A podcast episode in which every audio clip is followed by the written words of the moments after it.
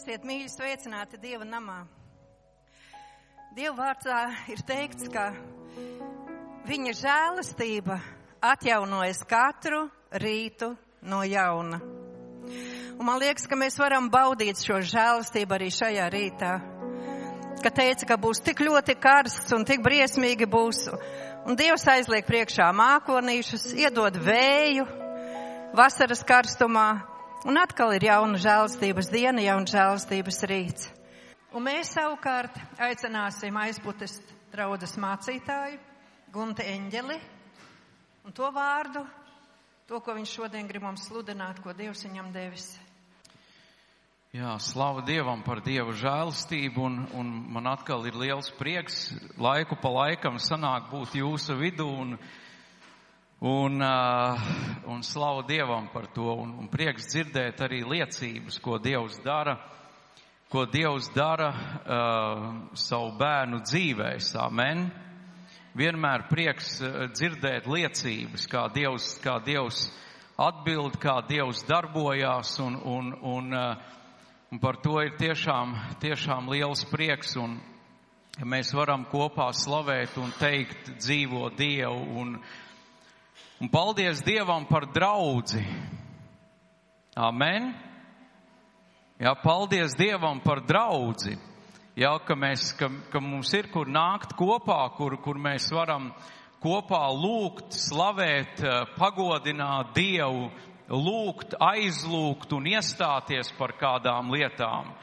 Un uh, slava Dievam, tas ir, die, tas ir Dieva nodoms, jā, draudze, tas ir Dieva nodoms. Un es reizēm domāju par, par kādiem cilvēkiem, kas saka, ka uh, viņiem, uh, nu, ka viņi tā kā tic vieni paši, jā, un, un kad viņi tic, uh, tic paši mājās, tic paši savā nodamā, nodabā, jā, un, un Un, un, protams, ka var lūgt, ja Bībelē arī ir mācīts, ka mēs varam, ja, ka, un Jēzus arī mācīja, un tas mums katram ir vajadzīgs, ka mēs ieejam savā kambarī, ja, mēs aiztaisam durvis aiz sevis un mēs esam ar tēvu vienatnē, ja, esam ar tēvu vienatnē, slepenībā, kur mēs varam veidot un kopt šīs savas, savas attiecības ar Jēzu Kristu, savas personīgās attiecības ar dzīvo Dievu. Bet tajā pašā laikā mums katram Dievu bērnam ir vajadzīga draudze un paldies Dievam, ka mēs to saprotam. Un draudzē ir liels spēks. Amen. Jā, draudzes lūkšanai ir liels spēks. Ja, un kad ir kaut kādas situācijas, kur mēs varam vienoties, ja draudzes lūkšanā tam ir liels spēks. Ja, un mēs pavisam nesen piedzīvojām, es ar vienu tādu liecību gribu pastāstīt, lai stiprinātu un iedrošinātu, un, un uh, mēs piedzīvojām vienu tādu liecību pavisam nesen atpakaļ. Mums uh, ir kāds, kāds um, nu, vīrs, kurš uh, četrus gadus atpakaļ viņš sāka nākt draudzē, nu, piedzīvoja lielas tādas, nu, problēmas, grūtības, caur ko Dievs arī vilka pie sevis, ja viņš, viņam bija problēmas ar alkoholu, viņš bija ģimene aizgāja no viņa dēļ visa tā dzīvesveida un, un caur to viņš tā kā sāka meklēt Dievu, jau un sāka nākt uz draudzi un četrus gadus viņš ir draudzē. Četrus gadus ir, uh, ir jau kā, nu jau viņš tāds uh, grūti, viņam gāja lielas cīņas, lielas problēmas. Man pat vienā brīdī likās, ka, nu, vairs nav vērts lūgt, jā, vairs nav vērts ar viņu runāt, jā, bet, bet kaut kā Dievs deva spēku un, un turpinājām runāt, lūgt, un pamazām, pamazām mēs redzējām, ka Dievs mainīja šī cilvēka sirdi, un, un Dievs turpina savu darbu, un, un, bet te pavisam nesen viņa māsai, notika tāda, nu, tāda nelaime ar, ar dēlu, ar puiku, jā, septiņi gadi, seši, seši vai septiņi, es uzreiz tā nepateikšu, seši, septiņi gadi puikam, un uh, viņu aizputē pie, pie veikala, ja uz gājēju pārējas notrieca mašīna. Notrieca mašīna un, un viņu aizveda uz, uz Rīgu, uz slimnīcu, un tur bija nopietnas problēmas. Tur bija galvas kaus bija sprādzis jau, un, un kāja lausta, un žoklis lausts, un, un uh, un liesa iekšā plīsusi, un, uh, un te ārsti nedeva daudz cerības, ja tur bija, daudz, bija paredzētas vairākas operācijas, un, un tad šis uh, vīrs, viņš padeva man ziņu, un tad, kad es to uzzināju, es uzreiz izsūtīju draudzē visiem, kam es zināju, kas arī ir tādi lūdzēji, kas lūdz izsūtīju ziņu, vairāk, es domāju, mēs daudz tur bijām, kas no draudzes, un, un mēs sākām lūgt. Mēs sākām lūgt arī, kad mēs lūgšanu vakaros nācām kopā arī dievkalpojumos.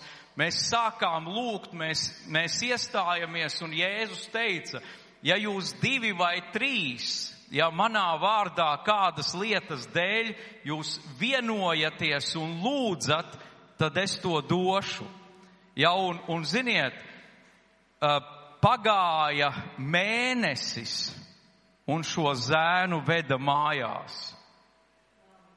Pagāja mēnesis un viņam iztaisīja tikai vienu operāciju. Paspēja iztaisīt. Ja viņam galvā, viņam taisīja arī kaut kādu, nezinu, kaut ko tur, kaut ko tur operēja, jo tur bija kaut kāda problēma. Un, Un to liesu teica, vajadzēs operēt, un beigās to arī nevajadzēja operēt. Ja tā kā slava Dievam par draudzi, slava Dievam par brāļiem un māsām, slava Dievam par Dieva nodomu. Draudze tas ir Dieva nodoms, tas ir Dieva plāns un, un ka mums var būt brāļi un māsas, ar kuriem mēs kopā varam lūgt, Uh, stāvēt un, un cīnīties jau par kādām lietām un, un piedzīvot šos dievu brīnumus. Jā.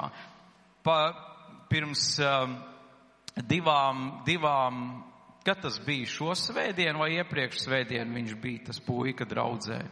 Šo svētdienu, jā, šo svētdienu tas, tas puika arī tā viņa māsa, arī tā viņa māsa caur to visu nāca pie dieva atgriezās. Ja, un, un, un šo svētdienu mēs to puiku redzējām jau bez ģipša un, un redzējām jau draudzē. Un, un, un tā kā Dievs ir varens Dievs, kā jau mēs te liecībās dzirdējām, ja Dievs ir varens Dievs.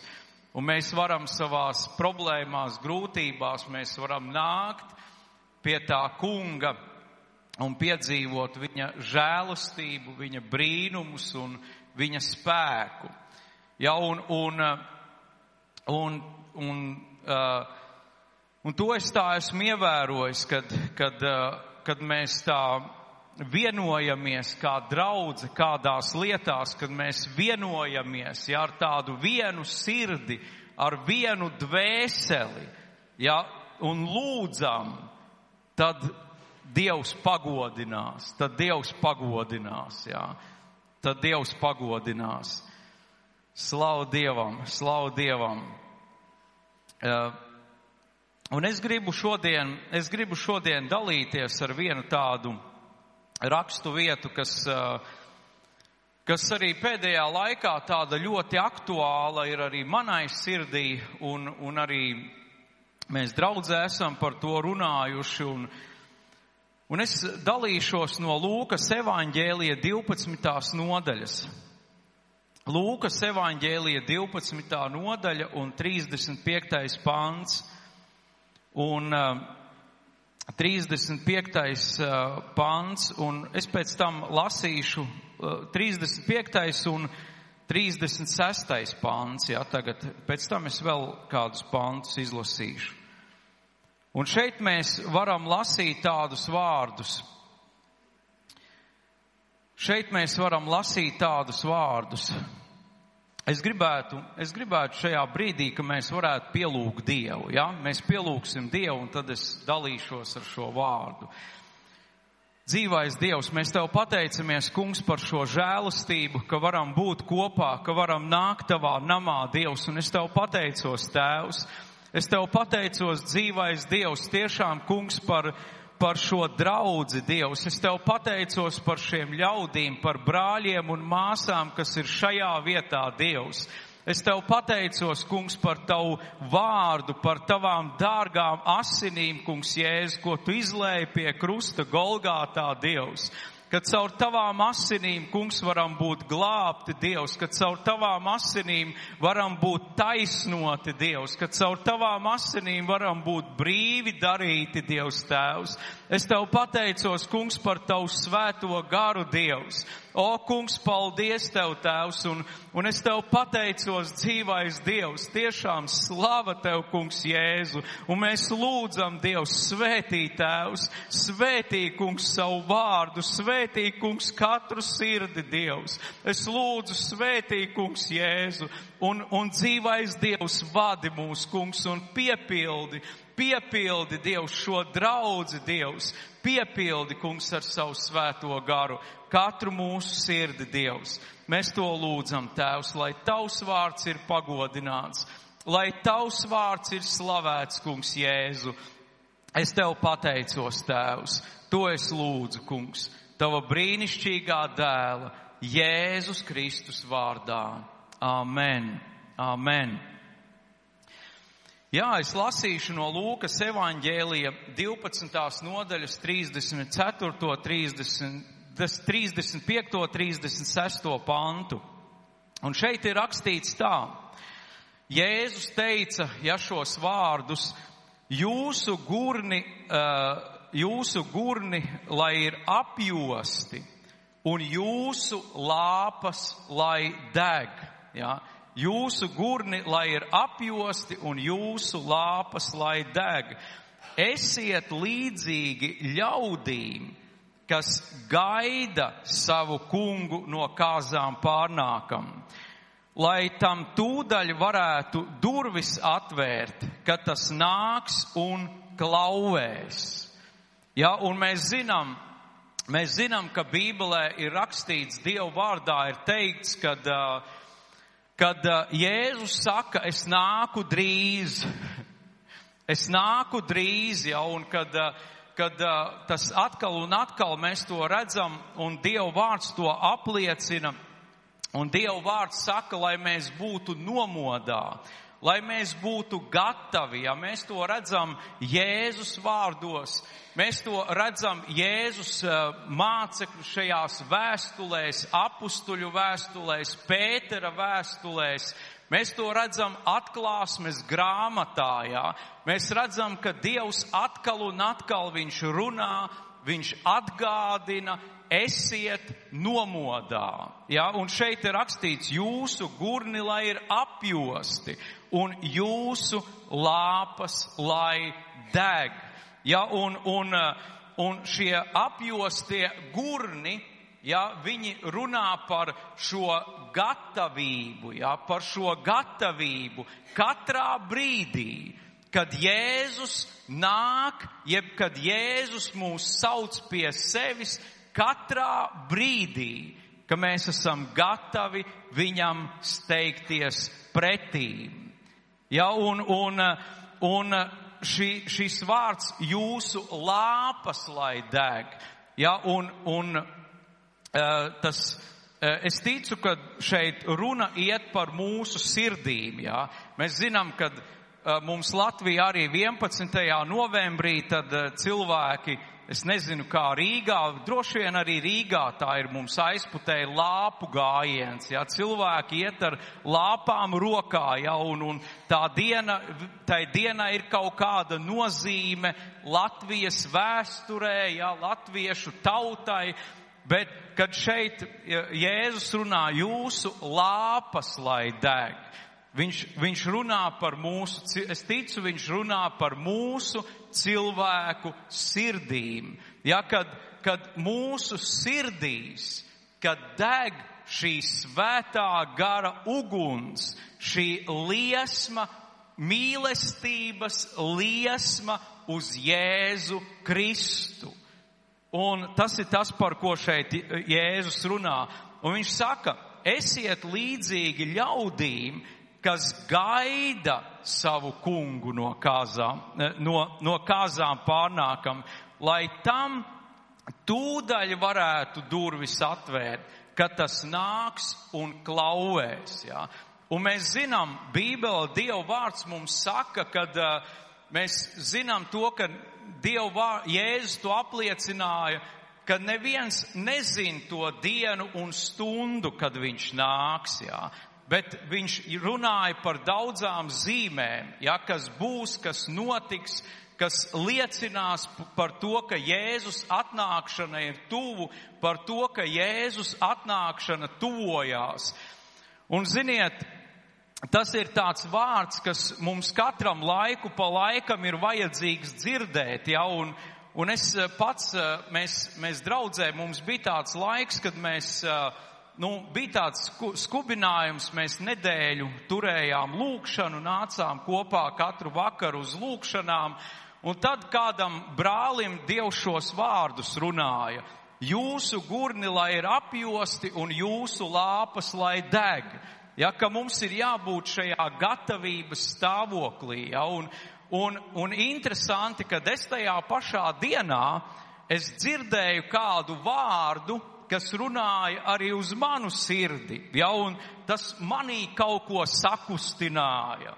Un es dzirdēju, bija kāds vīrs, kurš arī sludina Dievu vārdu, un uh, viņš bija braucis uz kādu draudzi, lai kalpotu ar vārdu, lai dalītos ar vārdu tajā vietā, un viņš stāstīja kādu notikumu, ko viņš bija piedzīvojis, un viņš brauc taksī. Ja viņš brauc taksī, taksometrā un uh, brauc uz to vietu, kur viņam būs jākalpo, kur viņam būs jāsludina Dievu vārds, un pēkšņi vienā brīdī viņš dzird trompetes skaņu. Ja mēs Bībelē lasām par bazūni, ja, kas skanēs kā trompetes skaņa, viņš pēkšņi dzird trompetes skaņu. Un uh, skaidru, un viņš prasa tam taksometra šoferim, vai arī tu dzirdēji šo trompetes skaņu. Un tas taksometra šoferis saka, es neko nedzirdēju. Ja viņš brauc, viņi brauc tālāk, pēc kāda brīža viņš dzird atkal trompetes, tāda skaidra trompetes skaņa. Un viņš atkal jautā tam taksometra šoferim, vai tu arī dzirdēji? Un uh, tad viņš teica, tas šoferis jau tāds uz viņu skatās, kad kaut kas ar to cilvēku nav kārtībā, jā. Viņš saka, ne, neko nesot dzirdējis. Brauc tālāk, un viņš atkal dzird skaidra trompetes skaņa. Un viņš, bija, viņš teica, viņš bija ieklausījies, un tā skaņa nenāk no šīs pasaules, bet viņa nāk no augšienes.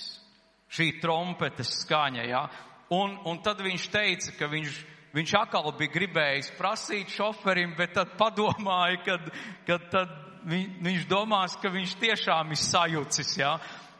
Un pēc brīža tad svētais gars runāja uz viņu, viņa sirdī, jā, ka tāpat būs draudzes paņemšanas dienā, ja, kad šo trompetes skaņu dzirdēs tikai tie, kas būs gatavojušies. Un tie, kas nebūs gatavojušies, tie, kas nebūs ņēmuši vā, vērā Jēzus un Dievu vārda norādījumus, ka tie šo trompetes skaņu nemaz nedzirdēs. Un mēs zinām, Dievu vārds runā par to, kad, kad būs diena, kad Kristus draudze, viņa, kad šie viņa patiesie Dievu bērni, viņi tiks paņemti prom no šīs zemes. Jā. Mēs lasām, Jēzus stāstīja, ka divi mauz dzirnavās, vienu paņems, otru atstās, kad divi gulēs gultā, vienu paņems, otru atstās. Ja, un, un, un, kad es dzirdēju arī šo, šo līdzību, tas man, šo, šo notikumu, tas man kaut ko sakustināja manā sirdī. Tas man lika domāt un pārdomāt par to, kā es dzīvoju, kādas ir manas attiecības ar to kungu, vai mana dzīve ir tāda, kāda ir, ir dievam patīkama. Ja? Un tas lika man daudz par ko pārdomāt. Un, un, un viena no lietām, ko es, ko es gribu teikt, kas ir, kas ir būtiski un svarīgi, ka mums katram ir vajadzīgas personīgas attiecības ar Dievu. Personīgas attiecības ar Jēzu Kristu. Un uh, es jūs nezinu, es jūs nepazīstu, jā, bet Dievs zina un pazīst. Tā ir labas, labā ziņa, jā, ka Dievs zina un pazīst. Viņš mani zina un pazīst, viņš jūs zina un pazīst, jā vecajā derībā bija tāds eh, notikums, kad eh, notika karš starp Izrēlu un starp eh, aram, aramiešiem. Ja? Notika karš ķēniņu grāmatās, tas ir aprakstīts. Un šie aramieši, viņi gribēja uzbrukt Izrēlam. Izrēla vidū, Izrēla tautas vidū bija viens dieva pravietis, dieva cilvēks vārdā Elīsa. Ja, un, un interesanti, tagad šie aramieši, viņi grib uzbrukt Izrēlam, un viņi slepeni uh, ierīko slēptuvi kaut kur krūmos, mežā noslēpjās, un viņi tagad gaida, kad izrēlieši nāks, lai viņiem uzbruktu. Bet kas notiek? Dievs Dieva pravietim Elīsam. Viņš atklāja, kur slēpjās ienaidnieks. Viņš viņam atklāja, un Elīsa iet pie Izrēla ķēniņa un saka, tur neiet, tur slēpjās ienaidnieks. Un, un tagad viņi nevar, un tā notiek vienreiz, otro reizi un trešo reizi. Un viņi nevar saprast, šie aramieši, kas notiek. Vai mūsu vidū ir kāds, kāds spiegs, kas, kas pakluso iet un, un viņiem visu izstāsta. Bet, un, un tagad šis, šis aramiešu, ja tas, tas virspavēlnieks karaspēka saka, vai mūsu vidū nav kāds spiegs, ja, bet viņam paziņo, ka nē, kad viņu vidū ir Dieva pravietis, kuram Dievs atklāja pat to, ko aramiešu, ja šis, eh, šis eh, vadonis pat guļam istabā dara. Ja, un, un te ir mēs redzam to, ka Dievs zina, Viņš pazīst mūs, Viņš zina un pazīst mūsu sirdis, mūsu dzīves, Viņš zina un mūs pazīst. Ja, un, un tas, kas ir svarīgi, ka mums katram ir personīgas attiecības ar Jēzu Kristu. Un es kādā reizē, kad es biju pans, es nu, kādu laiku arī braucu pie aizputes pansionātā, kalpoju, ja, un, un, un es, es kādā reizē, kādā reizē es, nu, runāju par to, kad, eh, kad, eh, par to, kad, kad es kā, es kā mācītājs, ka es nevienu nevaru ievest debesīs. Jūs zinat, ka mācītājs nevienu nevar ievest debesīs. Tikai Jēzus Kristus. Ja, un, un, un, un mūsu uzdevums ir norādīt uz Jēzu Kristu norādīt uz to, kas ir mūsu glābējs un pestītājs. Un tas ir Jēzus, jo viņš ir starpnieks. Nav citu starpnieku un nevar būt, jā.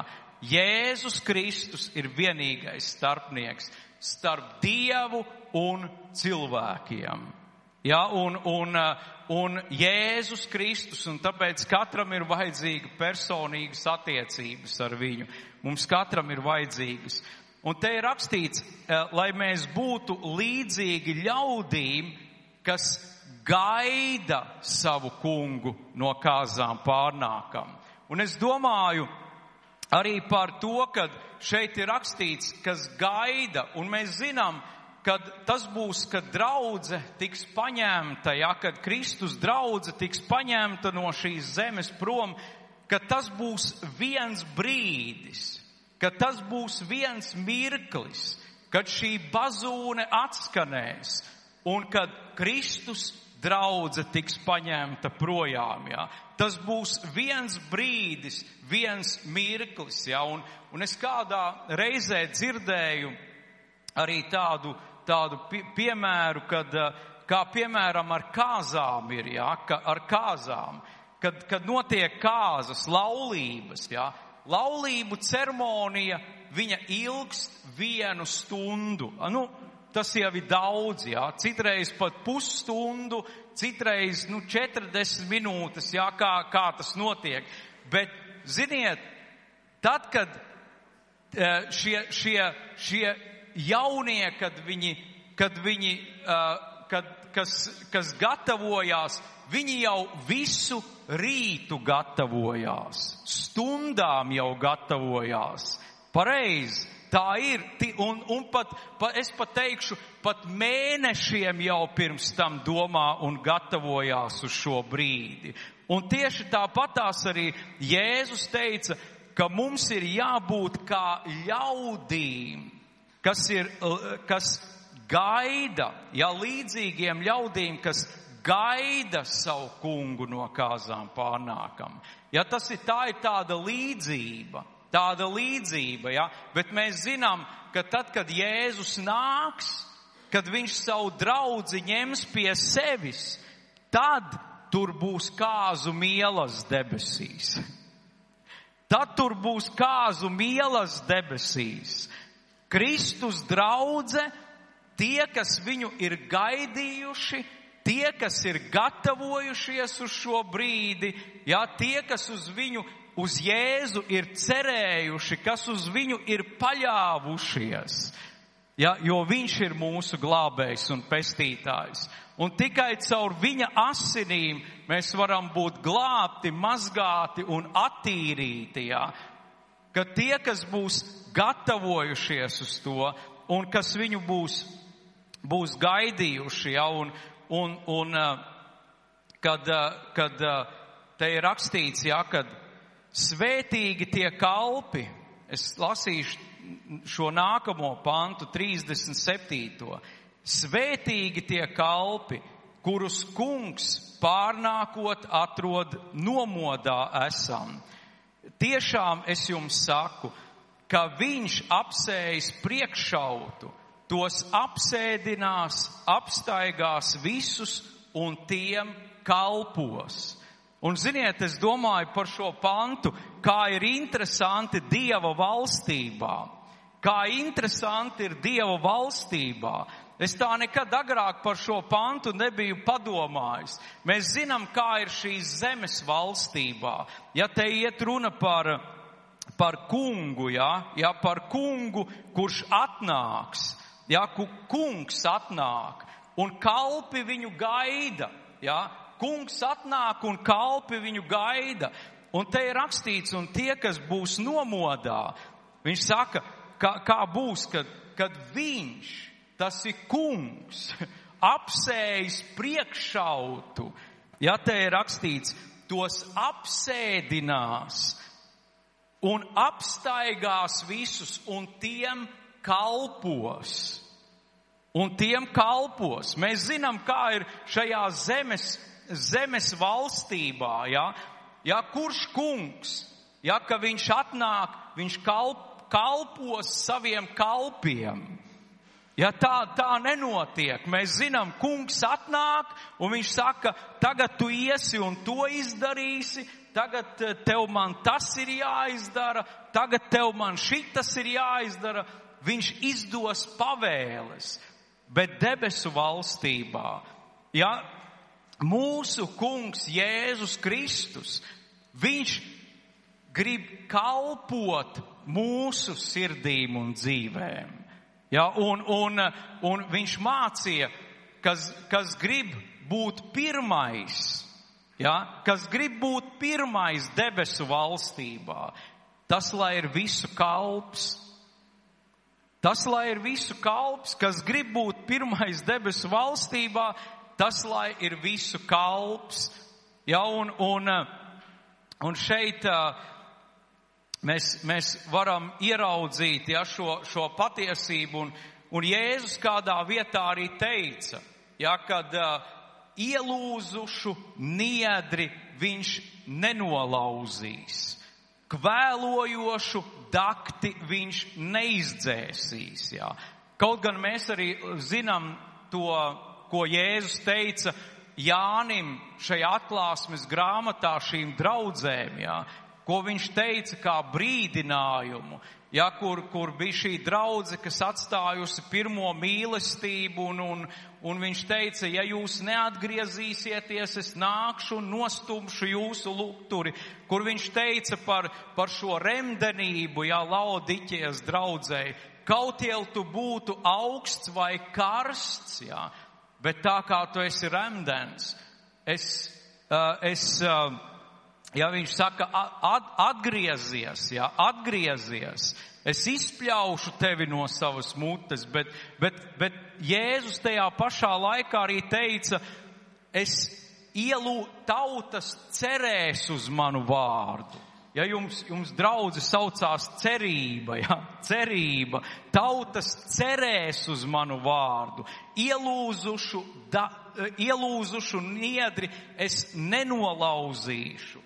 Un kvēlojošu dakti es neizdzēsīšu. Redziet, tieši otrādāk, Jēzus, viņš grib mums kalpot, viņš grib, uh, viņš grib mūsu, uh, mūsu, mūsu sirdis dziedināt. Viņš grib mūsu sirdis dziedināt, jā. Viņš grib mūs aizdedzināt ar savu svēto garu. Tas ir tas, ko viņš vēlas darīt, lai mēs esam gatavi viņa atnākšanas dienā, lai mēs esam gatavi. Ja, un, un, un, un slavu Dievam, ja šeit patajā rakstu vietā nodaļā, Lūkas evaņģēlī 12. nodaļā uz priekšu, ir vēl arī 49. pāns. Te ir rakstīts, kad uh, Jēzus saka šos vārdus, uguni es esmu nācis mest uz zemi, un kā es vēlētos, kaut tā jau degtu. Ja kā es vēlētos, kaut tā jau degtu. Redzi šīs lāpas, šīs lāpas, lai deg. Ja, un, un es arī domāju par to, kā vecajā derībā notika. Ziniet, tad, kad šie, šie uh, priesteri, ja, kad šie, šie priesteri, kad viņi uh, nāca Dieva namā, kad viņi gāja pie šī Dieva altāra, un arī mūsu sirdis ir kā altāris Dievam. Ja, kad viņi nāca pie Dieva altāra, tad uh, Dievs viņiem, uh, nu, Dievs viņiem tādu noteikumu pateica kad uh, viņiem bija jāsakārto visu uz altāra, malku, ja, upuri, viņiem tur viss bija jāsakārto. Un Dievs viņiem uh, bija noteicis tādu lietu, kad viņi nevar paši aizdedzināt šo altāri. Un ziniet, kas notika? Tad, kad viņi visu bija sakārtojuši pēc Dieva vārda, pēc Dieva noteikumiem, šo altāri, tad kas tad notika, kad Dievs sūtīja uguni no debesīm? Uguns krita no debesīm, un tā malka aizdegās, tas upuris aizdegās. Un tieši tāpatās arī mēs paši, Dievs jau to zina, ka mēs paši nevaram sevi aizdedzināt. Jā, mēs, mēs, mēs varam Jā, bet, bet, bet Jēzus Kristus ir tas, kas mūs aizdedzina. Jēzus Kristus ir tas, kas mūs aizdedzina, un tāpat kā tajā laikā, tāpatās arī šodien, tāpatās arī šodien Dievs aizdedzina ticīgu cilvēku sirdis. Ar šo pirmo mīlestību, ar šo svētā gara liesmu, ar šo dieva spēku, Dievs aizdedzina ticīgu cilvēku sirdis. Dievs aizdedzina draudzes. Ja, un mēs, mēs varam, varam to redzēt, ka Jēzus teica, uguni es esmu nācis mest uz zemi, un kā es vēlētos kaut tā jau degtu. Ja, un tā nav tā uguns, kas posta, kas iznīcina, ja, tā ir tā uguns, kas dod mums spēku. Tas tā ir tā uguns, kas mums Dieva bērniem, kas Kristus draudzēji dod spēku stāvēt un sludināt Kristus patiesību. Tā ir tā uguns.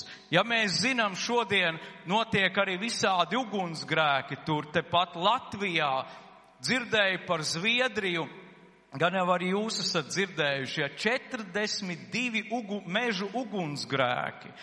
Jā, tur, tur, tur, bet tā uguns, par ko šeit Jēzus runā, tā ir Dieva mīlestības uguns. Kad Dievs iededzina mūsu sirdīs mīlestību, šo pirmo mīlestību uz, uz viņu, mīlestību uz pazudušajiem, mīlestību uz brāļiem un māsām Kristus draudzē. Tā ir tā, tā ir tā uguns. Tas ir die, tā, tā ir uguns, kas nes Dieva spēku mūsu dzīvē. Mums katram personīgi un Kristus draudzēji kopumā. Tā ir tā uguns, kurā, kurā Dievs vēlas redzēt savus bērnus un savu draudzi pirms Kristus atnākšanas. Tā ir tā uguns. Un mēs zinām, es jums sākumā stāstīju par to draudzes lūkšanu, ja par to, par to draudzes lūkšanu. Mēs apustuļu darbos varam lasīt, eh, apustuļu darbos varam lasīt eh, ceturtajā nodaļā, Ceturtajā nodaļā te ir teikts no 20. Ja no 23. no 23. panta līdz 31. pantam, līdz 31. pantam, te Te mēs redzam šo, šo pirmo Kristus draudzi, ja, kas jau bija piedzīvojuši šos vasaras svētkus, šo vasaras svētku dienu, un, un kad svētais gars nāca pār Kristus mācekļiem, pār Kristus, uh, Kristus sekotājiem, ja, vasaras svētkos, un tad viņi iet un kalpo, un, un viņi nonāk tādā situācijā, kur uh, Sākumā tas nebija, bet tagad viņi sastopās ar, ar, viņi sastopās ar to, ka viņiem aizliedz Dievu vārdu sludināt. Ka viņiem aizliedz to darīt, kad, kad viņiem, viņus apcietina, viņiem piedraud, jūs nedrīkstat vairāk runāt Jēzus vārdā. Ja, un, un, un šeit viņi, ko viņi dara? Ko draudze dara? Viņi sanāk kopā. Un te ir rakstīts, te ir rakstīts 24. pantā, to dzirdējuši, viņi vienprātīgi lūdza Dievu. Viņi vienprātīgi lūdza Dievu. Un kas notika? Te ir rakstīts, ko viņi lūdza. Tad, nu, kungs, 20, Es nelasīšu visu šo lūkšanu, jā, bet 29. un 30. pāns. Tad nu kungs skaties uz viņu draudiem un dod saviem kalpiem drosmi runāt tavu vārdu. Ja, kad savu roku izstiepdams, ka notiek dziedināšanas, zīmes un brīnumi tava svētā kalpa Jēzus vārdā. Un 31. pants, jā, atceramies to, ka viņi vienprātīgi lūdza. Un kas notika 31. pantā? Kad viņi beidza Dievu lūgt, vieta, kur tie bija sapulcējušies, nodrebēja, un tie visi kļuva svētā gara pilni un drošu sirdi runāja Dievu vārdus. Ja?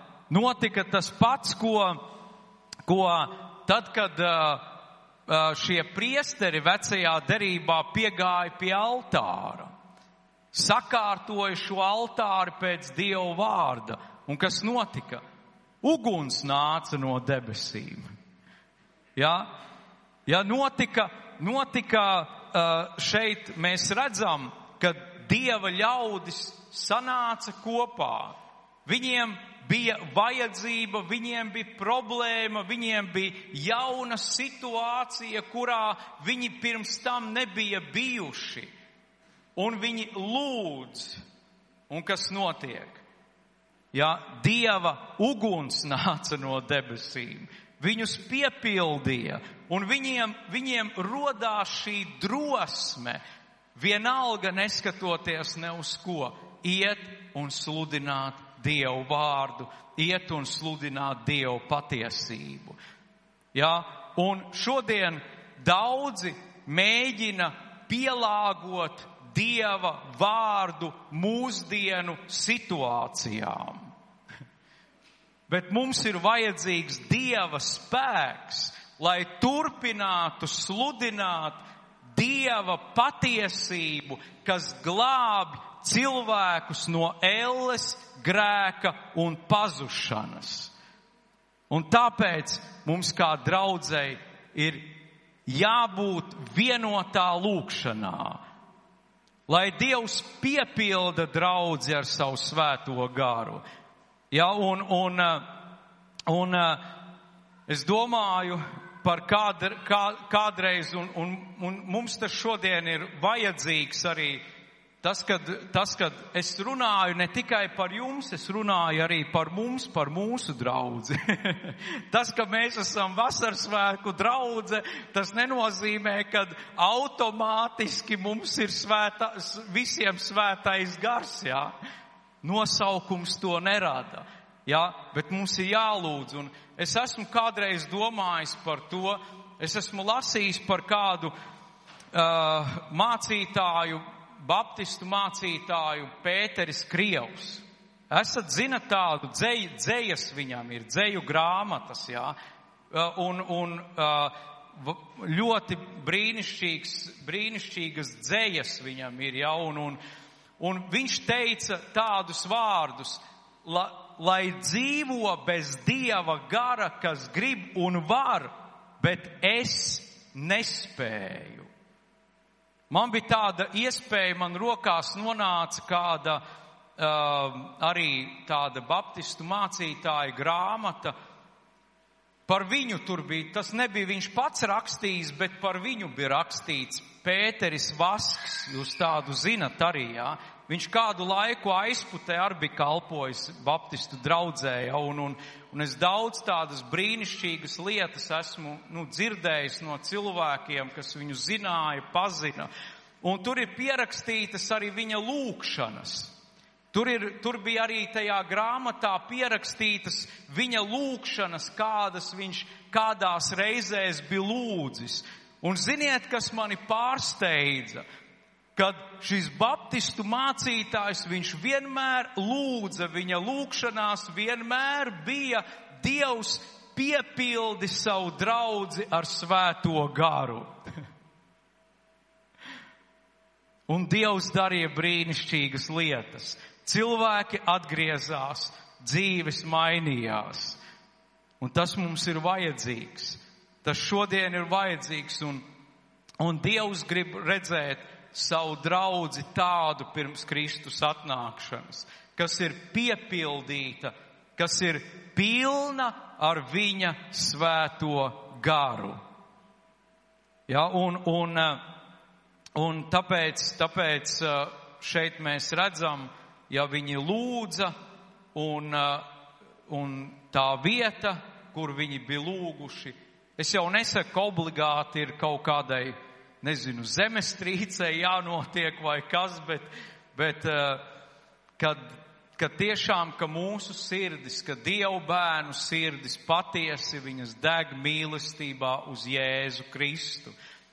Mīlestībā uz Jēzu Kristu un ka mēs darām viņa prātu, ka mēs darām viņa gribu savā dzīvē, ka mēs to darām. Un, uh, un ja mums ir personīgas attiecības ar Jēzu, tad uh, Bībelē ir teikts, ka Jēzus teica, manas avis, ja, dzird manu balsi un man seko. Ja, Jāņa evaņģēlī desmitā nodaļa. Manas avis dzird manu balsi un viņas man seko. Viņas man seko, mēs katrs varam nākt pie Jēzus, katrs varam nākt pie dzīvā Dieva, viņu lūgt un saņemt atbildi no viņa. Uh, Jāņa, desmitā, Jāņa evaņģēlijas desmitā nodaļa, jā, desmitā nodaļa. Un, un uh, jā, Jāņa evaņģēlijas desmitā, desmitā nodaļa. Jā, un šeit, šeit tas ir rakstīts 16. nodaļā, jā, kad, kad kad Kristus savis viņas dzird viņa balsi, jā. Viņas viņu pazīst, jā, tepat 14. pāns. Es esmu labais gans, es pazīstu savas savis, un viņas mani pazīst. Un viņas mani pazīst. Ja, un, un tas ir svarīgi, tas te iet runa par personīgām attiecībām. Ja mēs varam būt, nezinu, izlasījuši arī daudz gudras grāmatas, daudz gudras grāmatas, ko Dievs kādiem Dieva vīriem, Dieva cilvēkiem ir atklājis, ja? daudz ko, bet mums ir vajadzīgas personīgas attiecības. Ja, lai tanī dienā, kad Jēzus nāk, mēs zinām, Bībelē arī rakstīts tā, ka kādiem viņš teiks, es jūs nepazīstu. Es nezinu, no kurienes jūs esat. Un viņi teiks, un mēs, mēs taču klausījāmies tevi. Mēs arī bijām kopā ar viņiem visiem, mēs taču arī klausījāmies. Bet viņš teiks, es nepazīstu. Un tas ir nopietni. Tas ir nopietni, jā. Tā es nezinu, kāpēc, bet tad, kad es dzirdēju šo, šo, šo šo notikumu, par ko šis vīrs stāstīja, manā sirdī tas kaut ko sakustināja. Un, un es sapratu to, ka, ka mums ir jābūt gataviem, mums ir jāpazīst, jā, jā, jā, jā, jāpazīst mūsu kungs, mums ir jābūt personīgās attiecībās ar viņu, mums viņu ir jāmeklē, mums ir jāpiepildās ar viņa svēto garu un jādara viņa prāts mūsu dzīvē. Jādara viņa prāts mūsu dzīvē. Jo tur tālāk tajā um, Lūkas evaņģēlī nodaļā es nelasīšu visu to notikumu. Jūs viņu varat izlasīt mājās. Ja tas ir 12. nodaļa, kuras lasīja Lūkas evaņģēlijā, tur ir rakstīts, kad uh, tiem, kas būs uh, būs um, sākuši domāt savā sirdīs. Mans kungs kavējās nākt, ja, tad es varu atļauties to darīt, varu atļauties šito darīt, ja, varu, varu ļauties, nezinu, miesas kārībām, miesas iegribām, ja, tas, kas sāks domāt tā savā sirdī, Ja, un viņa kungs nāks un viņu atradīs tādā uh, sirds stāvoklī, tad tur ir rakstīts, ka uh, viņu šķels pušu līdz ar neticīgiem. Dos viņam algu līdz ar neticīgiem. Un es domāju, cik tas būtu briesmīgi. Ja, es zinu cilvēkus, tāpatās arī mums draudzē, jūs droši vien tāpat zinat kas ir bijuši ar to kungu, kas ir dzīvojuši ar viņu, kas ir kalpojuši viņam.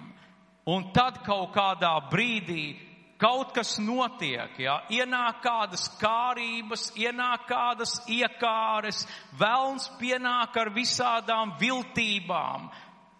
Un kaut kādā brīdī tu skaties, cilvēks, šis dieva cilvēks, viņš jau ir novirzījies no dieva ceļa, viņš ir aizgājis pasaulē, viņš ir atstājis dievu, atstājis dievu vārdu, dievu patiesību. Un Bībelē ir rakstīts, kad eh, ja kāds sāks domāt, jā, ja kāds sāks domāt, mans kungs kavējās nākt, nu tad jau es varu to vēl atļauties, vēl šo atļauties, ja, un, un tad jau gan jau es paspēšu nokārtot lietas ar viņu. Bet ja nu nepaspēs, ja nu nepaspēs, ja, Dieva vārds mūs brīdina. Dieva vārds mūs brīdina.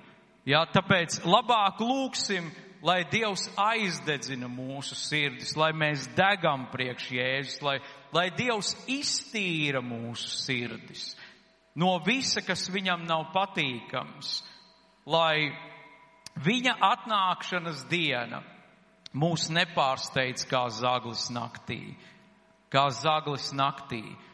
Ja es atceros ļoti vienu jaunu cilvēku, es nezinu, iespējams, varbūt es jau es to piemēru esmu stāstījis nevienreiz vienu un varbūt arī jūsu vidū. Es atceros vienu jaunu cilvēku.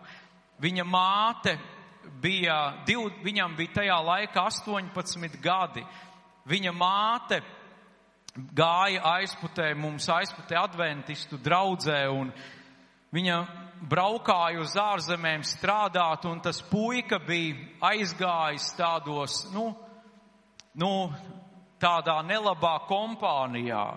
Un kādā reizē viņa atveda, nu, viņa bija ļoti norūpējusies par, par nu, to, kas notiek ar viņas dēlu, un, un kādā reizē viņa atveda viņu pie mums uz, uz, uh, uz draudzi, un es tur un vēl viens brālis, mēs, mēs ar viņu runājām, un, un viņa domāja mums draudzē, viņiem jaunieši nebija, viņa domāja mums draudzē jaunieši, varbūt viņš varētu nākt un pievienoties un, un arī būt kopā ar ticīgiem jauniešiem, bet mēs tā runājām ar viņu un tā sajūta bija tāda. Es pēc tam kaut kad vēlāk viņu satiku vēl pie veikala, viņš tur kopā ar tiem saviem draugiem un, Un par, tā, bet varēja just, ka viņam tā sajūta tāda, nu, kad tagad, nu, jaunībā vajag tā kārtīgi, nu, padzīvot, jā, nu, tā kā pasaulē jaunieši to saprot, jā.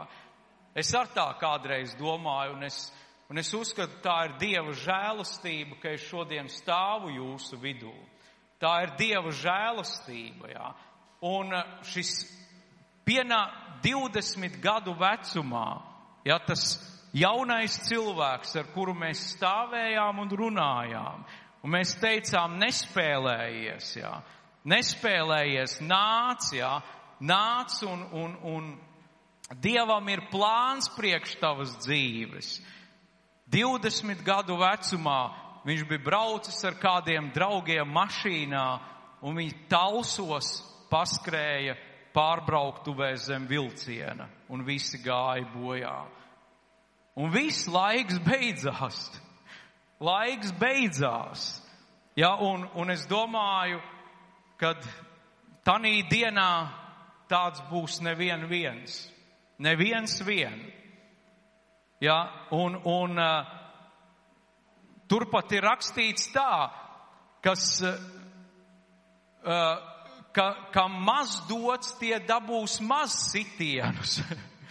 Bet ka, kas būs, kam daudz būs dots, kas būs daudz zinājuši, tie dabūs daudz sitienus. Ja tāpēc nespēlēsimies, ja, ar savu dzīvi.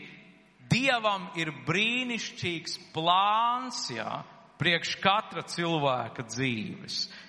Un es kādā reizē es teicu tādus vārdus arī draudzē sludinot, kad, kad ziniet, daudzi, kuri neizvēlās sekot Jēzum Kristum savā dzīvē, viņi nemaz neuzzina, kāds Dievam bija plāns priekš viņu dzīves. Viņi nemaz neuzzina. Ja, un, un, un bet Dievam ir brīnišķīgs plāns priekš tavas un manas dzīves. Un Dieva plāns, viņš ved uz mūžīgu dzīvošanu. Uz mūžīgu dzīvošanu. Bija tāds vīrs Nātanēls, jā, Jāņa evaņģēlijas pirmā nodaļa. Pirmā nodaļa, tāds Filips, jā, Filips bija saticies ar Jēzu un viņam ir draugs, Nātanēls. Nu, es domāju, ka viņš bija draugs vai paziņa, nezinu, tur nav rakstīts, bet viņš aizskrien pie tā Nātanēla un saka viņam, es, mēs mesiju esam atraduši, jā. Tas ir tas mesija, ko vecā derībā pravietoja, tas glābējs, jā, tas, tas, tas, vi, mēs satikā, satikām viņu. Viņš ir tepat, un tas Nātanēls tāds šaubīgs, ja, vai tiešām, vai tas tā var būt. Un viņš nāk pie Jēzus, un ko Jēzus viņam saka? Nātanēl, es jau tevi redzēju, ka tu zem vīģes koka sēdēji. Un viņš izbrīnīts, kā tu varēji zināt? Tu taču tur nebija. Un Filips ar neizstāstīja. kā tu varēji zināt? Jā, un izrādās, Jēzus zina visu. Viņš zina visu. Viņš zina mūsu sirds noslēpumus.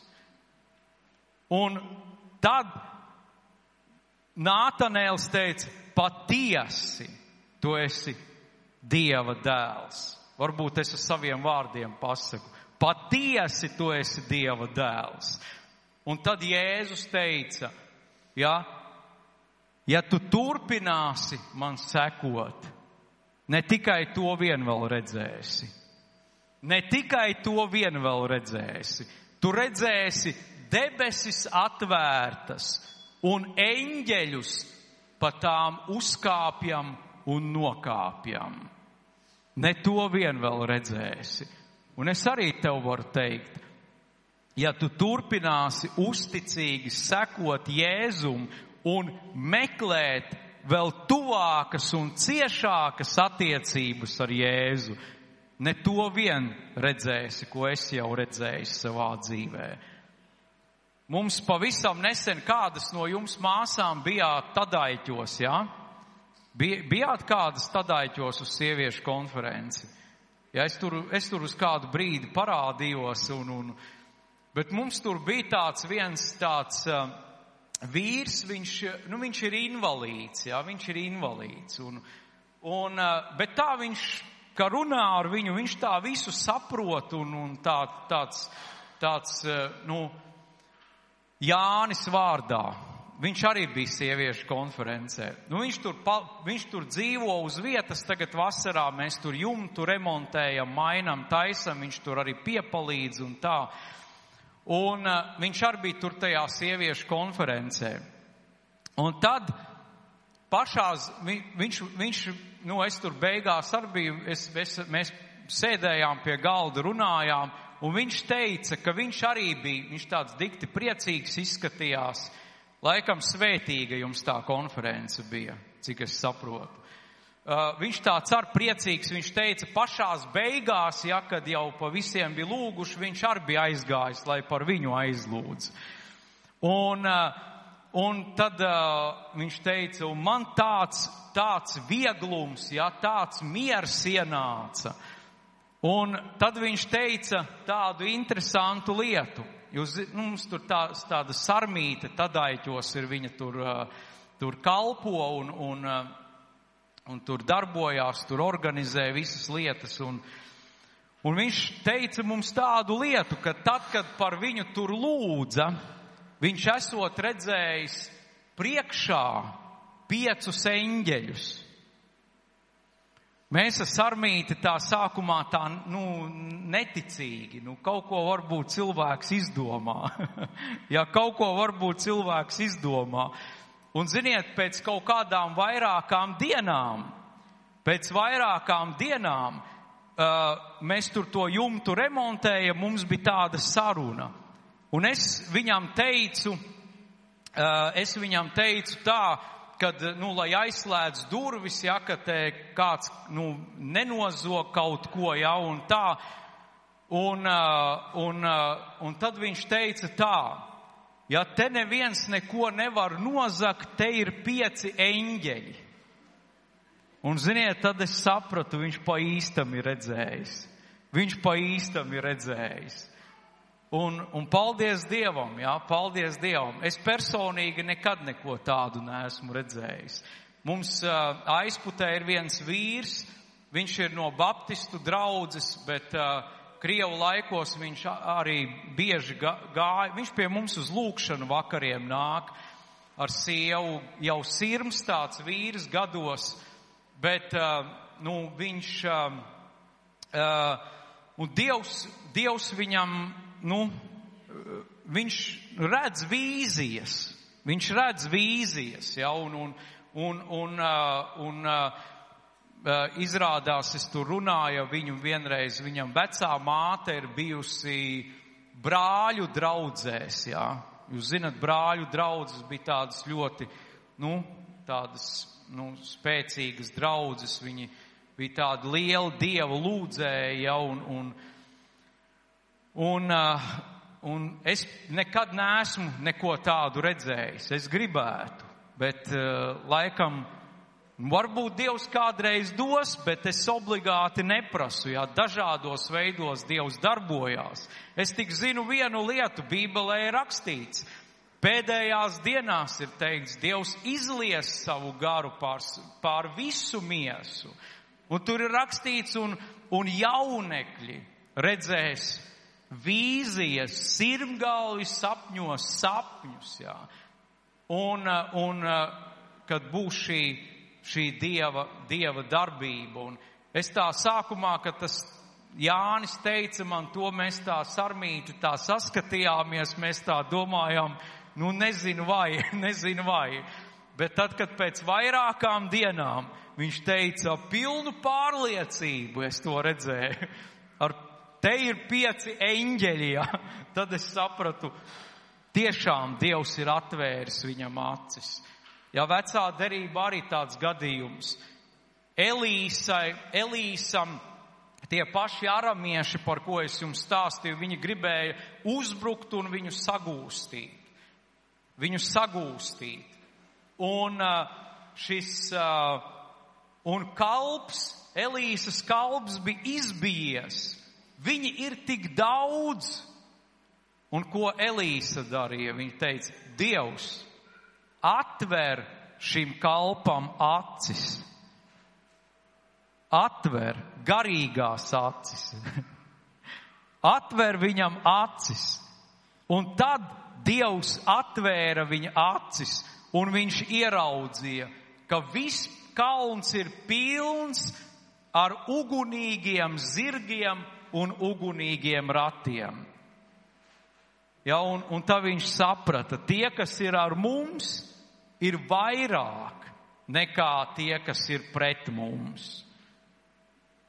Tā kā Pāvils saka, ja Dievs ar mums, tad kas būs pret mums? Tad kas būs pret mums? Jā, es beigšu šeit. Es beigšu šeit. Slava Dievam! Dievs ir brīnišķīgs, Dievs ir brīnišķīgs un Viņš ir savas draudzes vidū. Jēzus ir savas draudzes. Pat ja draudzē ir problēmas, nav tādas draudzes, jā. Ir cilvēki, kas staigā un meklē draudzi bez problēmām.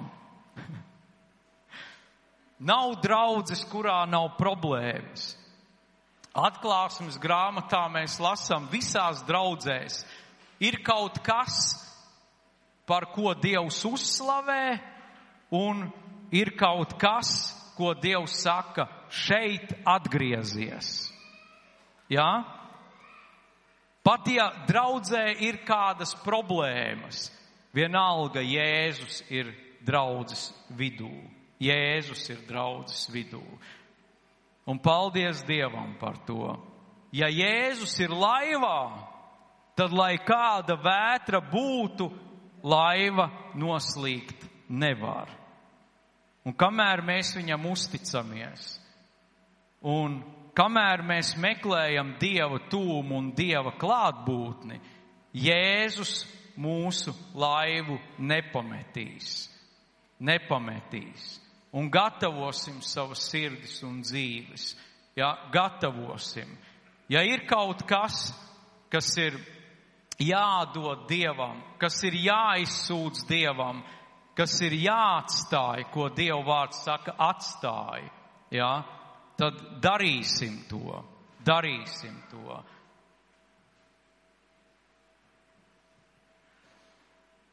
Jo mēs lasām, ka tur neieies neviens, kas ir nesvēts, kas ir nešķīsts. Ja? Šķīstīsim savas sirdis un dzīves Jēzus asinīs. Mēs lūgsim Dievu. Mēs lūgsim Dievu.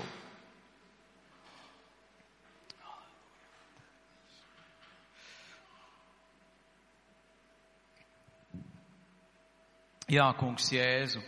Es tev pateicos, dzīvais Dievs, es tev pateicos, debes Tēvs, par tavu žēlastību, kungs.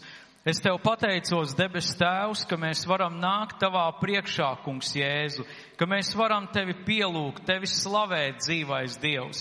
Un es tev pateicos, kungs, patiešām Jēzu, dzīvais Dievs, ka pirms mēs tev kalpojam, Dievs, Kungs, tu esi gatavs nākt un mums kalpot, Dievs Tēvs. O, dzīvais Dievs, ka tu vēlies, kungs, dziedināt salauztas sirdis, mans kungs Jēzu, ka tu vēlies, kungs, Debes Tēvs atbrīvot saistītas sirdis, mans kungs, o dzīvais Dievs, un ka tu vēlies, mans kungs, uzpūst liesmās Dievs, kvēlošas daktis mans kungs un pestītāji. O Tēvs, es Tev pateicos, Jēzu, un es lūdzu svētī Dievs, svētī šo draudzi mans kungs un pestītāji, svētī šos brāļus un māsas šajā vietā Dievs, svētī dzīvais Dievs Tēvs. O mans kungs, es lūdzu debes Tēvs, tiešām svētī un piepildi piepildi, Dievs,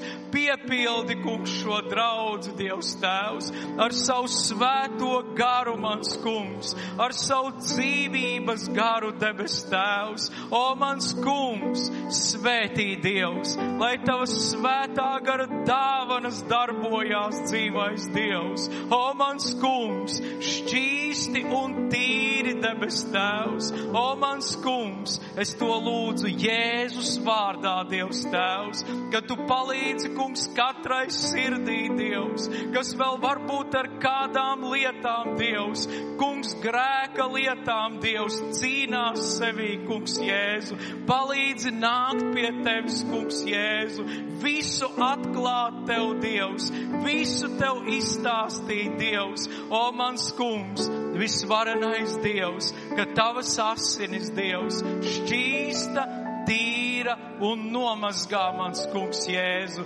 Es to lūdzu, debes Tēvs, un dari, kungs, mūs gatavs Dievs, uz tavu atnākšanu, Dievs Tēvs, ka tu nākot mans kungs, ka tu atrastu mūs Dievs, daram tavu gribu un tavu prātu, kungs, mūsu dzīvē, Dievs. Es to lūdzu, Tēvs, svētī, kungs Jēzu, svētī dzīvais Dievs un pagodini savu varano vārdu, Tēvs. Mēs to lūdzam, Kungs Jēzu. Mēs to lūdzam, Dievs, lai šajā vietā, lai šajā draudzē, Dievs, lai nav, Kungs, nevienas remtenas vienaldzīgas sirds, Tēvs. O, mans Kungs, aizdedzini, Tēvs, aizdedzini, Kungs Jēzu, aizdedzini svētais gars. Paldies Tev, Jēzu! Paldies Tev, Kungs! ka tu esi dzīves Dievs, ka tu esi patiesa Dievs, un ka mēs varam nākt pie tevis un piedzīvot tavus brīnumus, Tēvs, tavas atbildes Dievs. Slava tev, Kungs, Jēzu! Es tev pateicos, Tēvs, Jēzus Kristus vārdā. Amen!